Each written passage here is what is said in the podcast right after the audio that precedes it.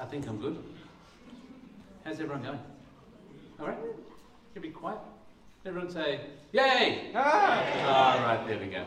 All right, so we are up to week four in a five week series I've titled Losing My Religion, exploring uh, some factors why people may choose to walk away from faith, from church, from Christianity. And I'd expect all of you may know someone like that. You may know someone who, uh, who when you grew up with, you went to Sunday school with, or uni with, or, or church with, and they were passionate for God or passionate for serving God, but now for them, God's probably the last thing on their mind when they, and they, they don't even want to talk about their, their previous life. They, they were once passionate followers, but now, if they were asked, they'd probably tick the no religion box that comes out in the census every number, every five years. And so the premise for the series, and we're almost at the end, is that some people may lose their religion because they had an expectation of God, a view of God, something that a postcard image of God that they had an expectation of something which they were hoping for or expecting. But much like a postcard, when they got there, the experience may have looked something like that. And whose mum, mum's from Blue Mountains, how often does that happen? Very often. Very often. Uh, and so what we discover is that people are told this is what God is like. This is what Christianity is like. You know, you've got this mansion in the sky. When you die, you've got everything goes well for you. You know, you get everything is you, you get the best grades, you get the best looking husband or wife and kids, and you get this whole package that if I sign up for Christianity, my life is made. And uh, but then stuff of life happens, and uh, and it can look like this for many people. And so typically they feel that they've been sold a lie, that this whole Christianity thing, it's a dud. What they told me, it was a waste of time, and so at that time they choose to, or they're disappointed, they're disillusioned, and perhaps even they walk away from their faith. The, the book that I've been using as a bit of an anchor for this series is called With by Skye Jethani, and we finally got our copies. There's about four or five of these at the help desk if you'd like to purchase one. I think they're about $25, $26. See Julie, she'll happily organise that for you. They're at the back. Um, and so the author, Skye Jethani, he identifies four different postures or different approaches or different views that we can have of God. And um, each one of them, and we'll talk about them, or each one of them miss the fullness of what God or how God wants to relate to us. Now, most religious traditions teach us that we can use God to achieve our own ends. This is the whole, the, the whole concept of these four postures is trying to understand how can we get God to do what we want? How can we live the life that we want or, or experience the life that we think God wants us to have? And so they approach the God in four different ways. The first one is very common. It's by obeying commands. This is the life under God. By obeying commands, we are taught that God will bless us and be on our side. If we, if we do enough sacrifices, if we do enough rituals, if we obey enough rules, we can appease God. God won't be angry with us if we can just, you know, just, just do stuff to make him feel better. And then maybe if we can do more stuff and obey more stuff and give more stuff and, and pray harder and read more, and uh, if we can do all that, then maybe God will be kinder to me and maybe he'll want to favour me or bless me. So that's the life under God posture, and that is uh, throughout the world. You see that particularly in the religions that are, uh, uh, that are still offering sacrifices, and you, know, you go to go to India or you go to um, South America or Africa or whatever, you'll find people still sacrificing to their little idols, thinking that that idol can do something to make their life better. Life under God. We've also talked about life over God. It tells us if we follow the right principles in life, if we, if, if we just follow the good book and do what the good book says, we're pretty much guaranteed for a good life. It's like God is a watchmaker. He designed the world, he designed the universe with all the, with all the laws, with all the laws of physics and mathematics and science. He designed the world to operate and he wound it up like a watch and then he set it off and then God sits back and, and just watches what's going on, not really interested in, in the actual operation any longer. And so, um, so God is viewed as that watchmaker, and what, if we can just tap into the laws and the principles that God puts in place, not just the physical laws of science and physics, of maths and all that type of stuff, but if we can get good moral laws, God's given us moral laws to be good, be nice to our neighbours, pay our taxes. If we can live good lives, surely we, the, the, surely we can be blessed because we've got all the principles in place. We don't, we don't really need a watchmaker. We don't really need to know the watchmaker because we've aligned ourselves with this machine that we know how it's working and we can figure our lives out that way. That's a life over God. Last week we introduced the life from God posture. And that rightly teaches us that God is our provider. But that's all it sees God as. The Bible makes it very clear that God does provide, and Jesus has encouraged us, has invites us to go to God and ask Him for what we need. But this posture of, of life from God views God as, as the source, like a bit like a. I've got to finish that sentence. The sauce, not tomato sauce. Actually, while I think of it, we our Belmont College just had their production this week, and I think it was Silas, and he did a great job as Tommy Sauce in Alibaba. Well done. And a couple of other kids were involved. Phoebe was involved. A bunch of others were involved. And Tilly. And so well done to you guys. It's all over now. Parents can breathe. Um, what I'm saying, we view God as the source of all good things. And uh, we, we treat him like a vending machine. If we can just put our, uh, expect God to bring us what we want, uh, he'll do our bidding, a bit like a divine butler. And he'll give us what we desire. And so last week we introduced the, the story of the prodigal son. And I know if you've been in church any length of time, you've likely come across the story of the prodigal son. Uh, there's three main characters in the story the, the father, the younger son, and the older son. And so we're going to watch a short video by the author of this book, which will sort of be a bridge from last week's message talking about the younger son and the life from God posture. And then we're going to transition that to talk about the older son and the life for God posture. Thanks, team. It sounds like the story of a soap opera. The younger son of a millionaire feels like his father's estate is interrupting his lifestyle. So he decides he's going to leave home and live wild and free. But he needs his father's fortune to bankroll his lifestyle. So he goes to his father, demands his part of his inheritance, and then tells his dad to drop dead and heads off to live in a distant country. Jesus told this story to a group of dinner guests about 2,000 years ago. It's recorded in Luke chapter 15. It's the story of a man with two sons, and each of his sons represents a different way of relating to God. The younger son, the one who wanted his inheritance early and who left his father's home, represents life from God. Let me illustrate it to you this way. The younger son wasn't interested in having a relationship with his father. All he cared about was what he could get from his father. In this case, the father's wealth. In a word, we would say that this younger son was a jerk. A great many people relate to God in a similar way. They're not interested in a relationship with God. They're more focused on what they can get from God. Now, this isn't entirely bad or wrong. Jesus does tell us that we are to expect things from God. He is our provider, and we should ask Him for what we need. But the problem with life from God is this is all it sees Him as. All it views God as is the one who gives us what we need, want, or desire.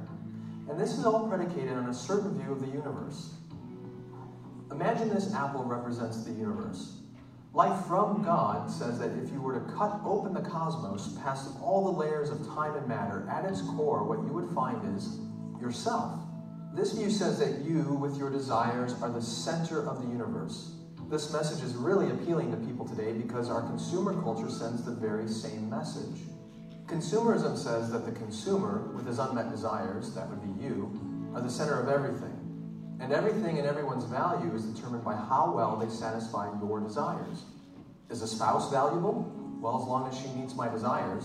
When she stops, I'm justified in trading her in for a new one, just like a car, or a shirt, or a new computer. The same thing is true for God. He has no inherent value except what he can do for me. And if one religion isn't working out, well, I might as well try another. A lot of popular Christianity is built on this same premise. We tell people if you just come to Jesus, he'll fix your problems. He'll make your marriage better. He'll get you that job you want. A friend of mine likes to say that we treat Jesus like he's the duct tape WD 40 combo pack. All you need to fix just about anything. But this isn't really Christianity because it isn't about a relationship with God. It's more interested in what we can get from God rather than a life with Him. Like I said, it's not Christianity. This is Christian consumerism. So then what's the solution? Well, unfortunately, the solution provided by most faith communities is just as flawed as the problem. In the story that Jesus told about the man with two sons, it wasn't just the younger son who was a jerk. As it turns out, the man's older son was just as lost as his younger brother. In the story, the older son was the good one. He always served his father. In fact, he makes a big deal about how he has never disobeyed any of his father's commands. Rather than just taking from his father, like the younger son, the older son lived for his father. This is what many faith communities advocate in response to Christian consumerism.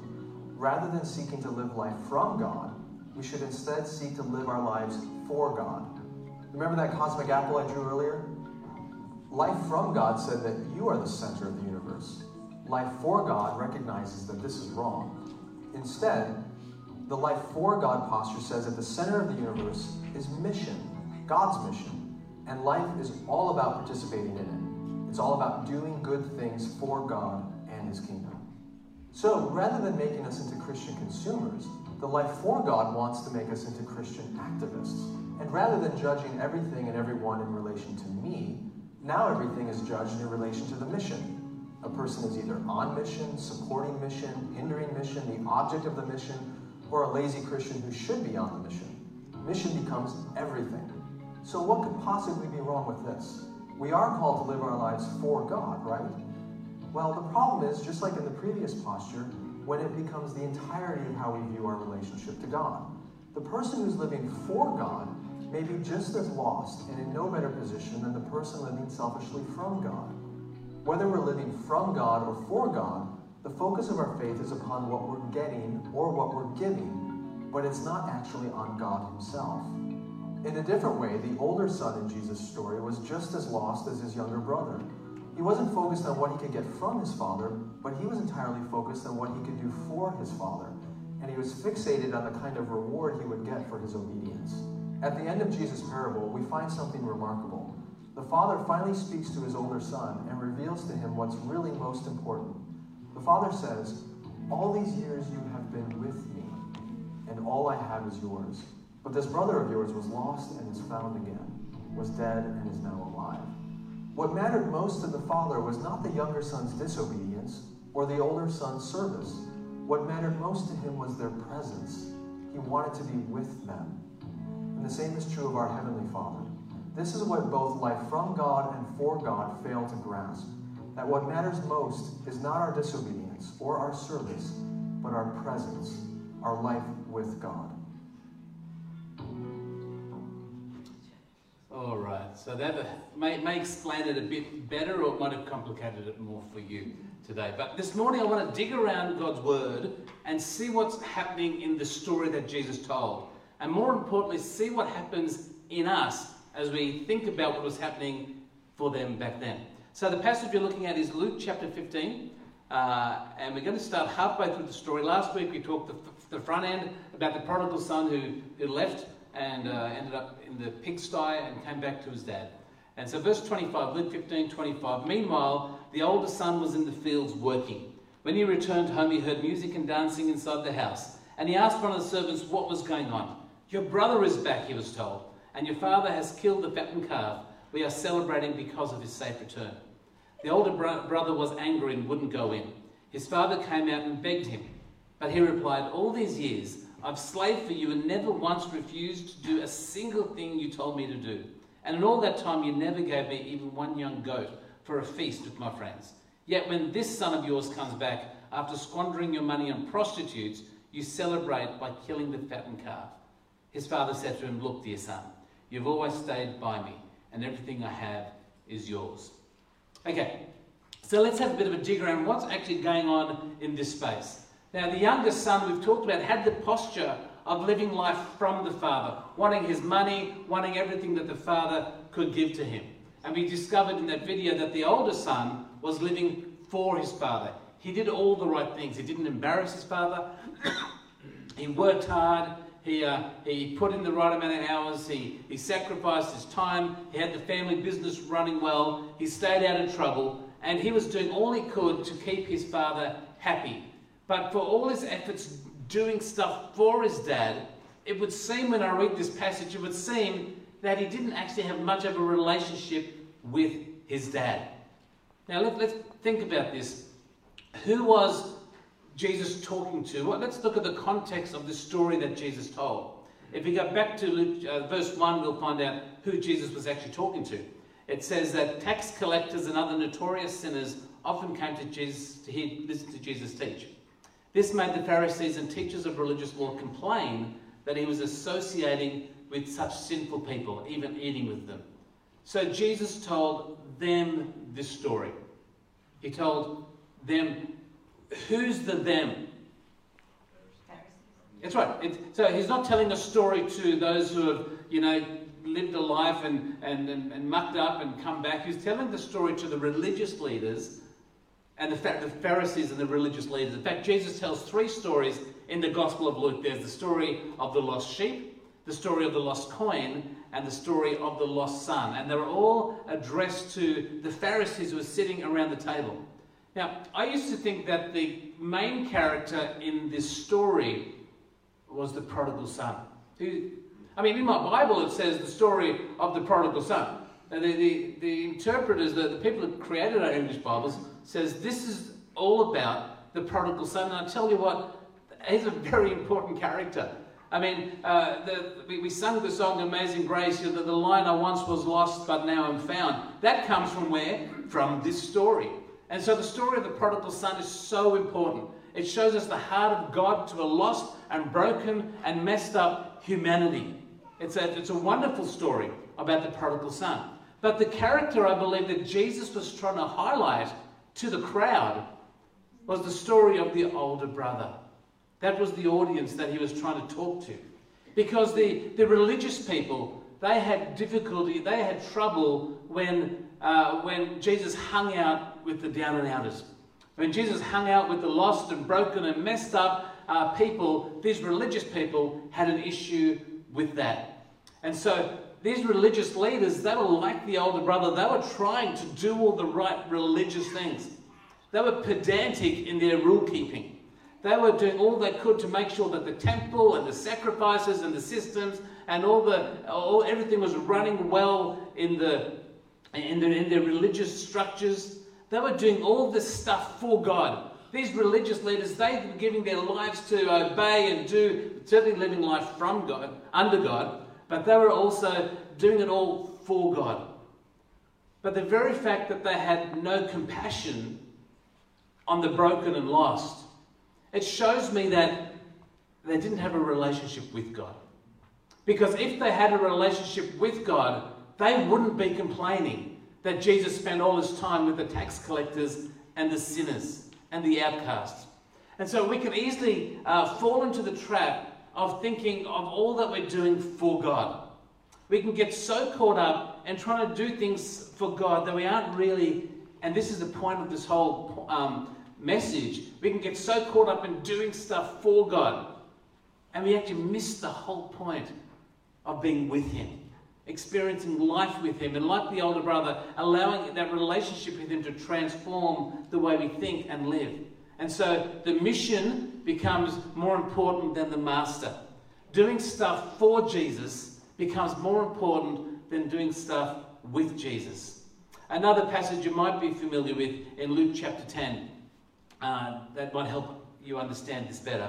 In Luke 10:38, as Jesus and the disciples continued on their way to Jerusalem, they came to a certain village where a woman named Martha welcomed him into her house. Her sister Mary sat at the Lord's feet listening to what he taught. But Martha was distracted by the big dinner she was preparing. She came to Jesus and said, Lord, doesn't it seem unfair to you that my sister just sits here while I do all the work? Tell her to come and help me.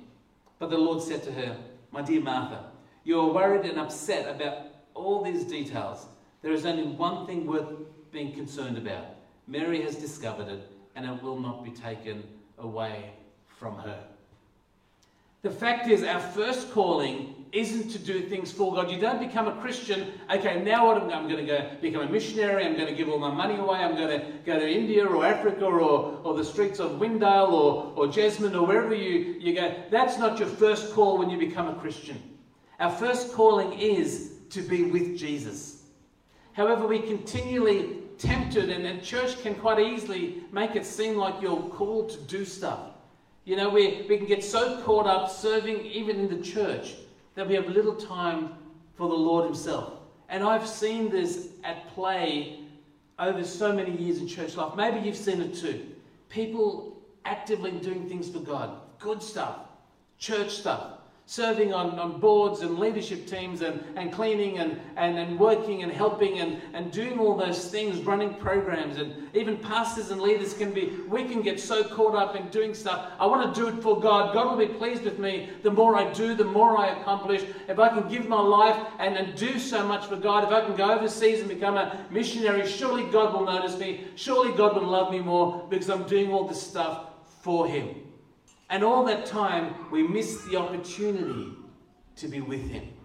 And if we're not careful, this posture of living life for God, it affects how we view two things. It can affect how we view God, and it can affect how we view other people. So if we can have a wrong attitude about God. We can get angry or upset or disappointed then when God doesn't see us. Lord, I've done everything. I've, I've given it all away. I've, I've, I've, got nothing left in my bank account. I've, I've got no time. I've been serving. I'm on every board, every roster. Surely, God, you must notice me. And you don't.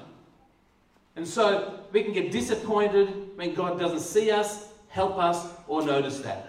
Notice us. And we see this in both the older son and in Martha. The older son got angry because the father didn't throw a party for him.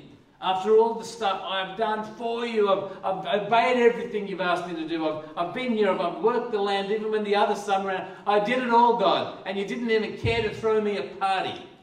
You can see his anger at God, a wrong attitude toward God. Martha got upset because Jesus didn't seem to care about all the stuff she was. Jesus, I'm cooking a roast for you. I've, I've, I've, swept the house, I've, I've, peeled the potatoes, I've, I've, marinated the lamb, I've, I've done it all. And don't you notice me? In fact, you can see Martha getting ticked off at Jesus. Lord, come on, help, deal with Mary. And so we can act like God owes us something for what we have done. But the reality is, friends, God owes us nothing. There's nothing we can do for Him that'll make him love us more or notice us, notice us more and accept us more. There's nothing we can do that's, that's going to get God's attention and go, wow, yeah, I'm pretty impressed by you. Have some extra blessing. There's nothing that we can do. So we can have a wrong attitude toward God and we can have a wrong attitude toward people. And again, we see this in both stories. We can see both the older son and Martha started to resent other people. We start comparing everyone else with what we're doing. Well, I've been working and your other son's been running off living life for himself. We can, we can look at how much they give. Well, well, you know what? I've been given my whole life. I'm at, I grew up in church when you sort of went twice, twice a day, in the morning and night. Remember those, remember those days? And then you sort of look, well, you guys just go to the morning, you can't be that spiritual. We go twice a day. Some, some of you might have gone to church three times a day. Anyone go three times a day? Libby, you're so you're so good. well done. And, and so we can, we, can, we can think, God, we're doing all this stuff. We're going to church where, where, where, but the other people, well, they're just coming. In fact, they're not even coming at all. They're coming once every second week. And it's very easy for us to start judging people by, by our expectation on what they, how much they give, how much they serve, how much they get involved, or how little they give, how little they serve or how little they get involved. And this is a symptom of living life for God. Now, if you notice, Jesus didn't praise the older brother, brother for his bad attitude. And he certainly didn't praise Martha for her attitude. Rather, Jesus would point out that there is a better posture. There is a better way to look at it. And he would say, he said to the son, uh, Son, you don't understand. You're with me all the time. You're with me all the time. You're with me all the time. And everything that is mine is yours. But this is a wonderful time, and we had to celebrate. This brother of yours was dead, and he's alive. He was lost, and now he's found. The father was focusing on what's important to him. The fact that, that and the fact that the older son was important. It's important to me that you're with me all the time. And the Lord wants us to also understand, each one of us, what's more important than what you do, or how much you give, or how much you read, or how much you do any of this stuff for God. He is more interested that you would have a posture that says, you know what? I just want to be with you. I just want to know you. Jesus responded to Martha and said, The master said, Martha, Dear Martha, you're fussing too much and getting yourself worked up over nothing. One thing is only essential, and Mary has chosen it. It's the main course, and it won't be taken from her. Mary chose, Mary could have helped out, but she chose to sit with Jesus instead of doing stuff for Jesus. Being with him is better than doing stuff for him. Now, I need to extend that. It doesn't, we've all, it doesn't mean we just need to do nothing. I think we, we should, our response to Jesus is to serve and to love and get involved and give. And those things come from a heart of we do this not, not to impress you or please, we do this because we want to, because we want you with us in those things. And that's the better posture. And I think that's the invitation for us today. That what would you consider your posture toward God? Where do you find yourself in this story? We're going to wrap up. We're doing trying to finish a bit early. Father's Day, get home, get dinner organised, lunch. But where do you find yourself in the story today?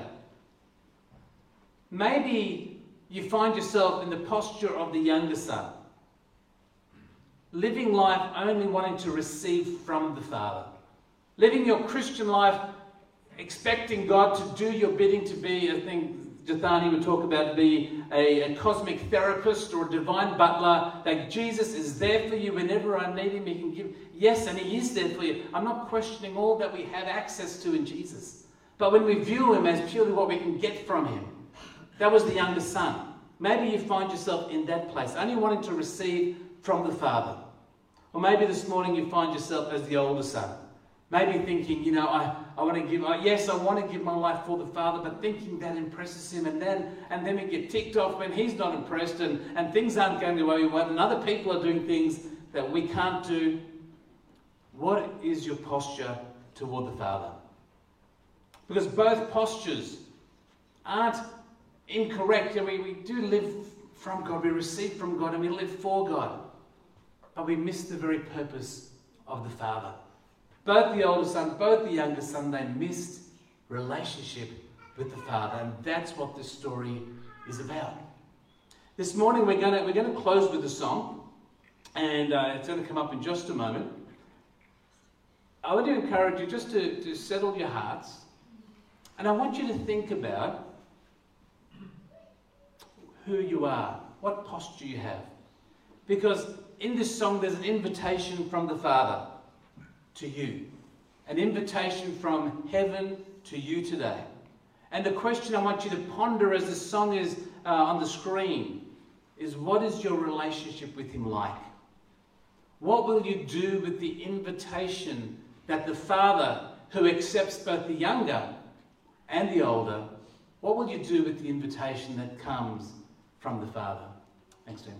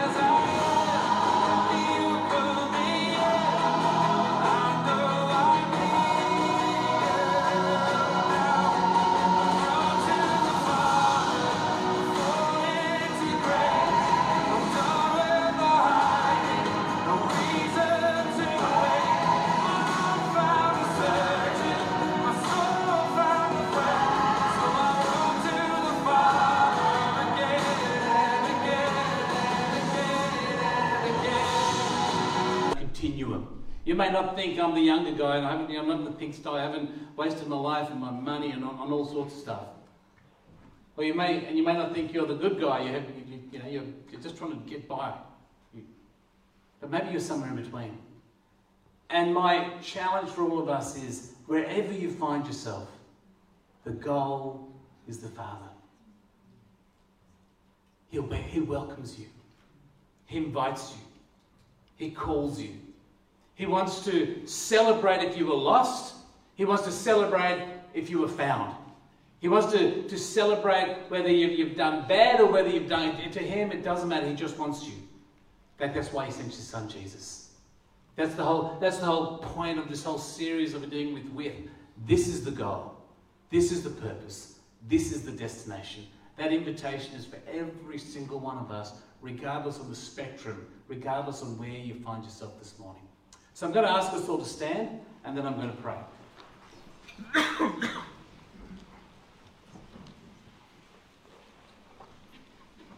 you know, it's all a matter of our heart. We talk about this so much as a church. The Bible tells us to guard our heart. The heart is everything we are. It's our emotion, it's our, it's our being, it's our identity. And maybe this morning you're here and, and it, as, as I've shared or as the song was played or somewhere, you, you, you understand, actually my heart does need a, need a surgeon. Maybe you hear and think, my heart is broken, my heart is hurting, my heart is sad. My heart is, I, I want to be with God, but my heart, I just felt I've just done so much. I, maybe you're here this morning your heart needs a surgeon. Maybe you're here this morning and your soul needs a friend. You feel incredibly lonely. Even in the midst of a crowd or the midst of a service, in the midst of a loving family, you can still feel incredibly lonely. Can I encourage you the place to find healing and to find strength and hope and love and acceptance comes from the Father. You can run to Him this morning. You can fall into His grace and receive all that He has for you. So, Father God, we come before you this Father's Day. And we thank you that you are our dad.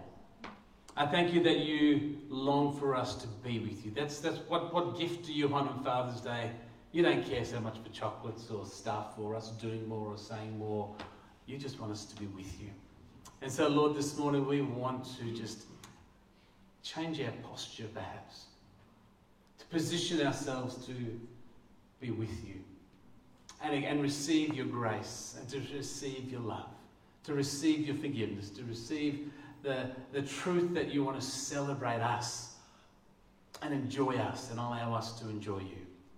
So, Lord, I pray for us this morning, for those that might be here this morning that are, their heart may need a surgeon or their soul may be broken and hurting and needs a friend. Lord, I pray that they would see that comes from you and that they would receive their healing and their strength from you. And Lord, I pray that as we celebrate this day, I pray that we just look to you. Just before we close, you know, might be a, let's all just lay our hands on our heart. And let's think that you're adjusting your posture. Maybe tweak it a bit, change it a bit. Lord, I pray for every single one of us.